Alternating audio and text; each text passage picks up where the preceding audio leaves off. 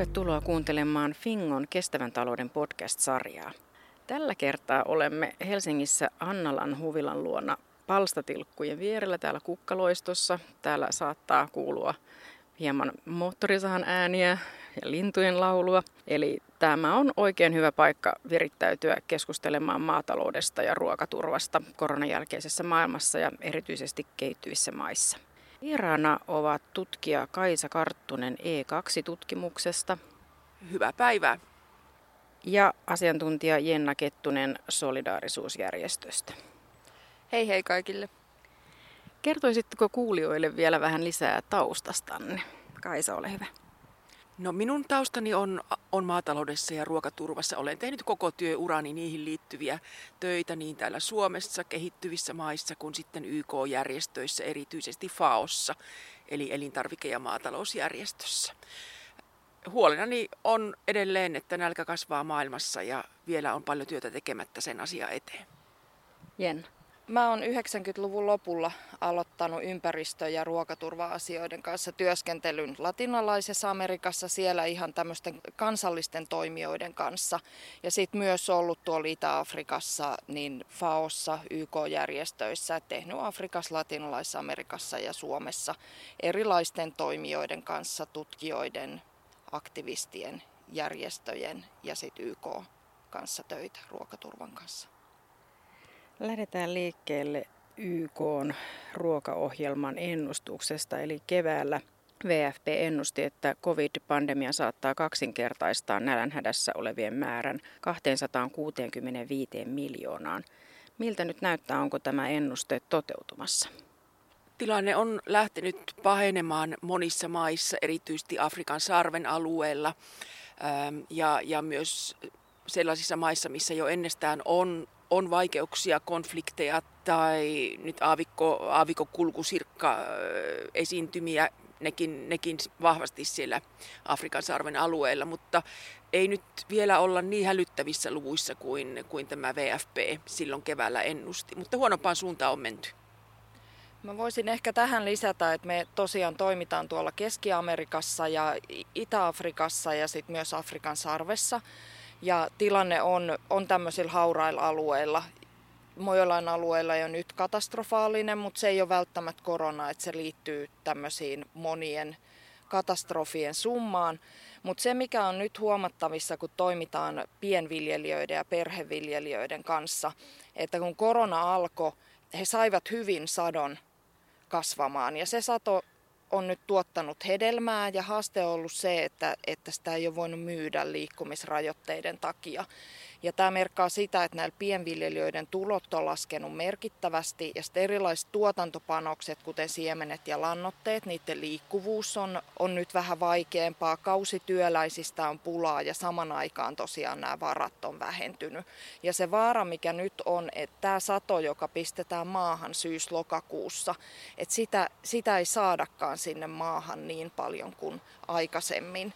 Ja silloin loppuvuodessa ensi vuoden alussa, kun nyt tämä ruoan tuotanto ei ole vielä alentunut merkittävästi, mutta sitten paikallisesti voi selkeästi vähentyä niin kuin tarjolla olevan ruoan määrä, joka voi sitten nostaa ruoan hintoja alueellisesti, varsinkin jos, jos niin kuin globaalisti ruokaketjut häiriintyy. Et me ei ehkä olla tällä tuotantopuolella nähty vielä, mitä tapahtuu. Ehkä tähän mennessä ne suurimmat vaikutukset ovat tulleet siitä, että ihmisten tulot ovat alentuneet, että tämmöisiä tilapaistöitä, mitä, mitä monet perheet, perheet kuitenkin tekee, päivätyötä, ja sitten myös ne on, ne on vähentyneet. Eli, eli työttömyys on lisääntynyt, sitä kautta tulot vähentynyt. Ja myös sitten sitten tuota perheenjäsenten ulkomailta lähettävät rahalähetykset ovat selvästi vähentyneet monissa maissa. Eli ihmisillä ei vaan ole enää varaa ostaa sitä ruokaa ja varsinkin jos se ruoahinta lähtee voimakkaaseen nousuun, niin kuin, niin kuin Jenna ennakoi, että voi tapahtua, niin sitten varsinkaan ei näillä perheillä ole rahaa ostaa ruokaa. Et se on enemmän tällä puolella tähän mennessä ollut se ongelma. No entä missä vaiheessa akuutista nälästä tulee nälänhätä? Miten sitä määritellään? Maailmassa on, on suuri joukko ihmisiä, viimeisten tilastojen mukaan noin 700 miljoonaa ihmistä, jotka kärsii sitä pitkäaikaisesta kroonisesta nälästä, eli he eivät saa, saa tarpeeksi ruoasta energiaa. Mutta heidän ei niin kuin lasketa olevan semmoisessa akuutissa nälänhädässä, vaan, vaan tämä akuutti nälänhätä on, on erityinen tilanne, johon voi vaikuttaa joku, joku paikallinen tapahtuma, joku paikallinen konflikti tai, tai voimakas sään ääriilmiö tai pakolaisuus tai muu tämmöinen, että, että ihmisillä todellakaan ei ole mahdollisuus saada ruokaa. Ja, ja tuota, sitä seurataan erilaisilla menetelmillä. YK-järjestöillä on käytössään tämmöinen viisiasteekkoinen luokittelu, jossa, jossa niin seurataan tämän tilanteen kehittymistä. Ja sitten kun aletaan mennä sinne ylempiin luokkiin, neloseen ja vitoseen, niin sitten, sitten aletaan olla lähellä sitä nälänhätätilannetta, että ihmisillä kerta kaikkiaan ei ole edes sen hengissä pitämisen, hengissä pitämiseen tarvittavaa määrää ruokaa saatavissa päivittäin. Joo, ja tällaiset tilanteet, kun tulee erilaisia kriisejä, ne vaikuttaa hyvin nopeasti tämmöisiin niin kutsuttuihin hauraisiin valtioihin. Ja mitä se hauraus sitten käytännössä tarkoittaa, että tällä hetkellä vaarassa on tämmöiset valtiot vaikka kuin Somalia ja Afganistan ja Myanmar ja Haiti. Ja se on niinku semmoinen monen äh, monen tekijän summa, mutta semmoinen yksi merkittävä tekijä on jo, että vaikka meidän toiminta-alue Pohjois-Somaliassa, Somalimaassa, niin ylipäätään rahaa on ihan hirveän vähän. Et valtion vuosibudjetti on yli 170 kertaa pienempi kuin Suomessa. Ja siitä seuraa se, että palveluja on tosi vähän. Tutkimusta ei ole lähes laisinkaan. Yksityinen sektori on heikkoa ja pientä. Nuorisotyöttömyys on valmiiksi jo siellä 70 prosentissa. Ja niin kuin taustalla yleensä ei ole joku yksi kriisi kuin vaikka korona, että heillä on kuusi vuotta taustalla tämmöisiä sääääriilmiöitä joka ikinen vuosi ja se liitettynä turvallisuustilanteeseen, pakollisiin isoihin turvallisuusbudjetteihin, niin se aiheuttaa niin kuin siinä valtion rakenteessa sitä, että on vaikea reagoida kriisitilanteisiin. Mutta mä haluaisin muistuttaa tässä, että tämä ei ole niin kuin pelkästään tämmöisten niin sanottujen köyhien alueiden haaste tällä hetkellä. Sitten on olemassa ha- erityisesti haavoittuvia ihmisryhmiä, joilla ei syystä tai toisesta ole esimerkiksi virallisia tai epävirallisia turvaverkkoja kriisin keskellä, niin kuin siirtotyöläiset tai laittomat työläiset, sisäiset pakolaiset, pakolaiset maan rajojen ulkopuolella – et nää, ja nämä he, ihmisryhmät ei välttämättä ole siellä köyhissä maissa. Et näitä ihmisryhmiä voi olla hyvin varakkaissakin maissa, mutta he on niin kuin nyt vaarassa liukua tilanteeseen, joka on tosi paha. Mainitsit jo tässä ilmastonmuutosta ja konflikteja, niin miten paljon ne ylipäätään vaikuttaa ruokaturvaan? Näitä ruokakriisejä on ollut jo ennen koronaakin. Mä sanoisin, että tämä on tämmöinen noidan kehä tämä konflikti ja ilmastonmuutos. Siitä on tehty paljon tutkimuksia, jotka toteavat, että semmoinen esimerkkitilanne voi olla, että tulee kolmen vuoden pahoja vuosia, erilaisia säideääriilmiöitä, veden ja ruoan saatavuus heikkenee, tulee paljon hintavaihteluita ja on ollut vähän jännitteitä. Niin tämä on niinku se viimeinen tekijä, joka voisi ajaa ne jännitteet konfliktitilanteeseen. Ja Maailmanpankki on tehnyt laajoja haastattelututkimuksia myös, että niin on suurempi tekijä ruokaturvattomulla, veden ja ruoan saannin vaikeutumisella lähdössä omalta alueelta sisäiseksi pakolaiseksi tai maan rajojen ulkopuolelle kuin sillä itse konfliktilla. Ja konfliktitilanteissa sitten on, on sun on vaikea vastata siihen haasteeseen, mikä sitten tulee siihen ruokaturvaan. Mutta sitten mä haluan muistuttaa, mä oon tehnyt työtä ö, Somaliassa ja Ukandassa konfliktin jälkeisellä alueilla. Eli konfliktihan ei vaikuta pelkästään akuuttina ollessaan, vaan niin ruoan tuotantoon vaikutukset voi olla pitkäaikaisia. Et konfliktin keskellä hävii ilmaiset paikallisiin olosuhteisiin soviltuvat siemenlajikkeet monesti, erilaiset karja häviää, tietotaitojärjestelmät on ne virallisia tai epävirallisia, ne katkee, menetetään paljon tietoja ja taitoja, menetetään turvaverkkoja. Ja näiden epävirallisten ja virallisten turvaverkkojen ja tietotaitopääomien ja aineellisten pääomien rakentaminen, siihen voi kulua todella pitkä aika. Ja sitten kun ollaan tilanteessa, jos tulee ilmastonmuutoksen vaikutukset, niin vanha ei enää toimi, tarvitaan uudet ratkaisut, on vaikea reagoida. tässä mä haluan painottaa sitä, että jos ruoantuotanto vaikeutuu, niin ei voi automaattisesti sanoa, että se on ilmastonmuutoksen vika. Et todella paljon siihen, että ei ole vettä, maan hedelmällisyys huononee, keskilämpötilat nousee, on ihmisen vaikutusta. Esimerkiksi hakkuut, joilla maa jää paljaaksi, että ei voida automaattisesti syyttää ilmastonmuutosta, joka sitten myös vaikuttaa muuhun kuin ruoantuotantoon, että se tuhoaa omaisuutta, estää liikkuvuutta, vaikeuttaa energiantuotantoa, että, että se vaikuttaa tosi moneen toimeentulomuotoon. Voisin jatkaa tästä vielä, että kun YK-järjestöt yhdessä tekevät joka vuosi tämmöisen katsauksen maailman ruokaturvatilanteeseen, niin tässä kolmen viimeisen vuoden aikana on tavallaan nostettu sieltä kolme keskeistä teemaa, mistä ruokaturvattomuuden kasvu johtuu. Ja ensimmäinen on konfliktit. Toinen raportti nosti nämä ilmastonmuutokseen liittyvät sään ääriilmiöt, jotka on jo vaikuttaneet siihen, että ruoantuotantomahdollisuudet eri puolilla maailmaa on jo heikentyneet. Ja kolmas on sitten tämä talouden alamäki, mikä, mikä monissa maissa on johtanut siihen, että kaikki nämä perusrakenteet romahtaa ja ihmiset ei saa tarvitsemiaan palveluja. Ja, ja tästä esimerkkinä on, on Venezuela jossa, jossa ruoahinnat on sitten noussut pilviin ja ruoan saatavuuskin heikentynyt todella paljon ja sen takia siellä iso määrä ihmisiä on joutunut ruokaturvattomien joukkoon, vaikka Venezuela oli ennen hyvinkin vauras maa. Missä päin maailmaa näette nyt kaikkein pahimpana tilanteen ruokaturvan kannalta? Afrikan sarvi on, on ruokaturvan näkökulmasta tosi vaikea ja sitten siinä, siinä lähe, sen läheisyydessä oleva Jemen siellä toisella puolella. Sitten tietysti Syyria, jossa sotatila on jatkunut tosi pitkään. Siellä, siellä yhä suurempi osa väestöstä kärsii jonkun asteisesta ruokaturvattomuudesta, on se sitten ruoan määrää tai ruoan heikkoa laatua. Ähm, ja, ja sitten on ikävä kyllä myös siellä latinalaisen Amerikan puolella ruokaturvattomuusluvut ovat olleet kasvussa ja, ja, ja kyllä niitä löytyy toki Aasiastakin, että jos katsotaan niin kuin määrällisesti, missä on eniten maailmassa ruokaturvattomuudesta kärsiviä ihmisiä, niin sehän on, on Aasiassa.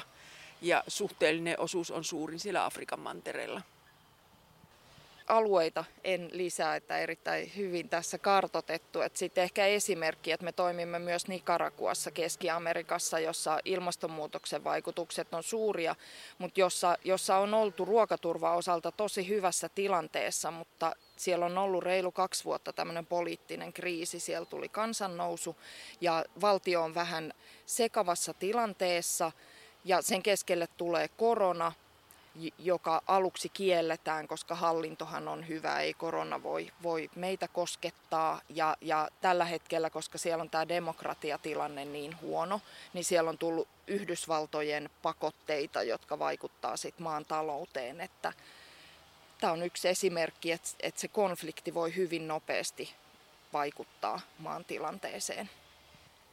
Suomessa kehitysyhteistyön määrärahoja ja, ja hankkeita latinalaisessa Amerikassa on vähennetty huomattavasti, niin onko nyt niin, että pitäisi alkaa kiinnittää uudelleen huomiota sinne ruokaturvan tiimoilta? No mä sanoisin, että ainakin liittyen ilmastonmuutokseen ja sen vaikutukseen, että siellä on alueita, jotka, joihin vaikuttaa todella rankasti ilmastonmuutos, Keski-Amerikka ylipäätään. Ja tässä mä en ehkä puhuisi semmoisesta niin kehitysyhteistyövaroista, vaan niin kuin näistä, näissä valtioissa on niin tiettyjä vaikeuksia sopeutua siihen ilmastonmuutokseen, mutta sitten toisaalta he eivät ole niitä valtioita, jotka ovat tuottaneet nämä päästöt. Ja oikeudenmukaista olisi, että heidän niin kuin tämmöistä vähähiilistä kehitystä tuettaisiin ja sopeutumista ilmastonmuutoksen vaikutuksiin. Ja tärkeää olisi, että tämä, tämä raha olisi kehitysyhteistyön lisäistä rahaa.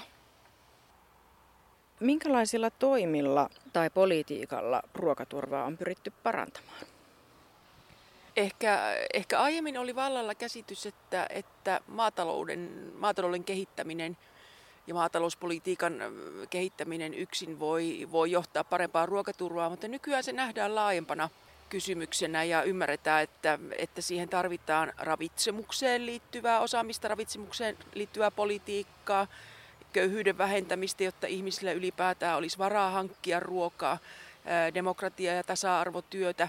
Siihen pitää kytkeä vesikysymykset, myös mukaan, koska, koska ne kulkee käsi kädessä. Eli, eli siihen tarvitaan semmoista aika kokonaisvaltaista työtä, eikä pelkästään sitten myöskään sitä, sitä maatalouden kehittämistä, vaan sen koko ruokaketjun, että se myös sitten siltä maatiloilta päätyy sitten kuluttajien ulottuville se ruoka ja ihmiset pystyy sitä itselleen hankkimaan.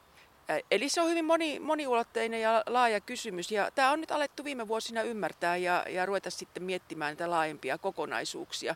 Sitten vielä yksi, mitä, minkä unohdin mainita, niin on, on tämä sosiaalisen, sosiaaliturvan ja sosiaalisten kysymysten huomioiminen, että, että joissakin tapauksissa hyvää ruokaturvatyötä onkin se, että pidetään huolta ihmisten sosiaalista hyvinvoinnista ja sosiaaliturvasta ja siihen kuuluu tietysti monenlaisia monenlaisia työkaluja, esimerkiksi ihan kouluruokailu tai kouluruokailun järjestäminen lapsille ja, tai sitten tulonsiirrot ihmisille, että heillä olisi sitten varaa hankkia ruokaa itselle ja perheelle.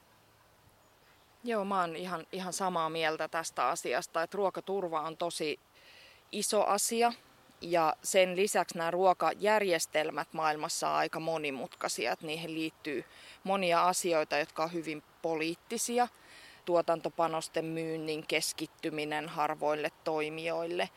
Ja sitten ehkä tämmöisenä kansalaisyhteiskunnan edustajana haluaisin painottaa sitä, että kun me ollaan kehitysyhteistyöjärjestö, niin meidän se globaali näkökulma näihin kehityskysymyksiin ei tule pelkästään sieltä hankkeiden kautta ja ohjelmien kautta. Että me, me osallistumme keskusteluun poliittisista kysymyksistä, poliittiseen vaikuttamistyöhön.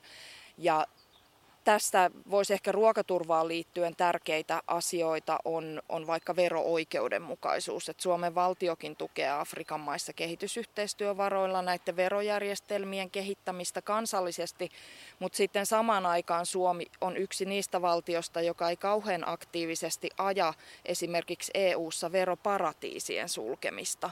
Että annetaan niin toisella kädellä ja hirveän paljon suuremmalla kouralla ei sitä pääomapako aukkoa sit kumminkaan haluta tukkia, jotta näillä valtioilla itsellään olisi esimerkiksi varoja sopeutua tähän ilmastonmuutokseen. Toinen esimerkki on sitten yritysten ihmisoikeusvastuu, joka sitten vaikuttaisi työoloihin, palkkoihin, työn, työn arvostukseen Suomessa ja muualla maailmassa. Että täällä on nykyinen hallitus Suomessa luvannut tehdä lain yritysten ihmisoikeusvastuusta Suomeen ja mä toivon, että, että näin tapahtuu ja se osaltaan vaikuttaa sit myös, työntäisi vähän sitä EUta toimimaan samalla tavalla, jolloin voitaisiin oikeasti saada globaalia vaikutusta ihmisten toimeentulomahdollisuuksiin ja toimeentulon tasoon, joka sitten vaikuttaa suoraan heidän ruokaturvaan. Jenna, kirjoitit hiljattain blogissasi että koronapandemia on vienyt erityisesti naisyrittäjiltä toimeentulon kehittyvissä maissa. Mistä se johtuu ja miten naisyrittäjiä voitaisiin nyt tukea? Joo, blogi oli kirjoitettu meidän toiminta-alueen naisyrittäjistä Kisissä Keniassa. He ovat pienviljelijöitä, osuuskunnan jäseniä ja vastaus kohdistuu sinne Keniaan, mutta osa tietysti pätee myös muualla. Eli ylipäätään maatalous on naisvaltaistunut globaalisti. Sinne on tullut paljon enemmän naisia. Ja naisten, mä sanoisin, että yksi semmoinen sana on merkittävä tässä, että naiset toimii ylipäätään epävirallisesti. Jos he omistavat jotain maata, heillä on tuloja, heillä ei ole niin virallista omistusvaltaa siihen, heidän neuvontaverkot on yleensä keskinäisiä ja epävirallisia. On vaikea päästä tämmöisten virallisten, viralliseen neuvontaan, yhteistyöhön tutkijoiden kanssa miehiä vaikeampaa. Ja yksi syy siihen on, että naiset on kouluttamattomampia. He ovat enemmän siellä, siellä kotona. Ja heillä myös niin päätöksenteko, naisilla on päätöksentekovaltaa, mutta sekin on yleensä siellä taustalla vähän semmoista epävirallista. Ja nyt sitten kun nämä naisyrittäjät joutuu tämmöiseen kriisitilanteeseen, vaikka nämä pienviljelijät tai sitten ne on vaikka siellä T-viljelmällä huonoissa työoloissa olevat naiset ja heidän toimeentulo menee, niin heidän kapasiteetti reagoida tähän tilanteeseen on yleisesti ottaen miehiä huonompi. Ja tähän vaikuttaa lisäksi se, että nyt miehet ja lapset on kotona – se heidän lastenhoitojärjestelmä eli se kotiapu ei pääse heidän luokseen. Heidän tuottamattoman työn määrä on lisääntynyt merkittävästi. Ja mikä sit lisää tätä naisten taakkaa on se, että kotiväkivalta on lisääntynyt. Tämän niin kuin naisten tavallaan eristyneisyyden, epävirallisuuden takia heidän omat osuuskunnat ja omat tämmöiset järjestöt on heille tajuttoman merkityksellisiä. Et sitä kautta he pääsee esimerkiksi virallisiin säästö- ja lainaohjelmiin, voi luoda isompia kontakteja virallisiin neuvoantajiin, tehdä yhteistyötä tutkijoiden kanssa, luoda kontakteja markkinatoimijoihin. Eli he niin kuin pääsee sinne virallisemmalle tasolle. No nyt tässä koronassa myös nämä osuuskunnat on, on pulassa, että he ei pääse naisten luokse. Ja sitten heillä niin kuin säästöt ei lisäänny, lainoja ei makseta takaisin, he ovat rahallisesti myös jonkinnäköisessä ahdingossa. Ja mitä tässä tilanteessa on nyt tehty, niin lyhyellä tähtäimellä me, meillä on niin kuin yksi selkeä tavoite, että me, meidän pitää saada heille se seuraava sato maahan, jonka johdosta me ollaan sitten vaihdettu meidän semmoista perinteistä kehittämistyötä enemmän humanitaariseen suuntaan, että ihan ostettu tuotantopanoksia. Että sitten jos korona hellittää, niin heillä olisi jotain myytämää siellä ensi vuoden alussa ettei vaan se kotipuutarha sille perheelle. Mitä se tarkoittaa ostettu tuotantopanoksia?